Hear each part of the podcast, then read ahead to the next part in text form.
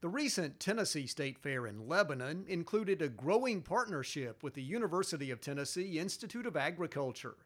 Not only is UTIA involved in planning fair events, but experts were also on hand to answer questions from the public. On this edition of AgCast, more on this celebration of all 95 counties. Hello, I'm Charles Denny. This is AgCast, brought to you by the University of Tennessee Institute of Agriculture. The long successful Wilson County Fair morphed into the Tennessee State Fair in recent years. Now we're seeing the post pandemic result enthusiastic crowds, a variety of entertainment options, and civic pride for Lebanon, Mount Juliet, and Watertown. Helen McPeak is part of the group who spends an entire year planning the fair. But you know, we have been very blessed to be uh, one of the top fairs in the Southeast as well as being the largest uh, fair in uh, the state of Tennessee. Uh, you know, we were looked at uh, to, uh, we have been asked for years, why don't you become the state fair?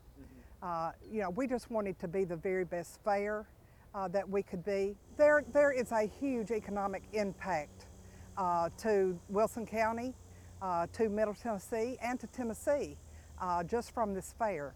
This event included 60 rides, 10 music stages, 100 food vendors, and 100 livestock shows. You'll also find huge buildings with farm products and produce on display. At its core, the Tennessee State Fair is still about agriculture. And if there's ag all around, know that UTIA is involved. The Institute had a display and an Ask the Experts booth featuring some of its top people ready to answer questions. One of those experts was Lucas Holman, Extension Director for Wilson County and a gardening guru, but he was more interested in who else was there. So I know we've got a tree guy coming, we've got a beekeeping person coming, we've got family and consumer science, so canning and cooking, we've got agricultural questions. So I think if you've got questions generally related to anything that any extension program actually offers. I think this will be a good opportunity for you to come talk to the people that probably wrote the book on a lot of this stuff. So a lot of them are going to be here during the week. I know uh, we say that we live here, and we, we kind of do live here most evenings, but we, we have a great presence here, and all of our staff does a, a great job every night. The 2022 State Fair featured a new 4 H FFA building and overall greater presence from UT Extension, an organization with a historic connection to this annual end of summer event. Ashley Stokes is Dean of UT Extension. You know, we're located in every county in Tennessee, and knowing that the State Fair also just represents across our state and from every county as well, and all of our communities that really shares at the heart of what we do and, and our mission of being connected to our communities. So, you know, we've been here with the State Fair um, for so long, but to be able to, to see this grow um, each and every year and, and our involvement grows as well with that. And so it's been really exciting. It definitely is a great way for us to reach people and to connect. And, you know, we love being connected to our communities and knowing what they care about, what they think, getting to know them so this is a great place for us to be able to come together, share the great things about Tennessee, including literally a hand-stitched map of the state. Extension Family and Community Education Clubs created county blocks, cedar trees and the state fair for Wilson, walking horses for Bedford, Big Orange for Knox. It was all part of a quilt that was part of the fair theme 95 Reasons to Celebrate Tennessee, for the number of counties in the volunteer state.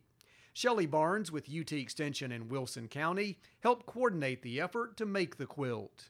And so we put that call out. We asked um, extension agents, we asked fair volunteers, we asked FC members, you know, let's design a county block in the shape of your county for what your county is known for. And everybody pitched in and was excited to do it. And we've created the most beautiful interesting quilt uh, that I've ever seen. It's like 20 foot long, so it's yeah. massive.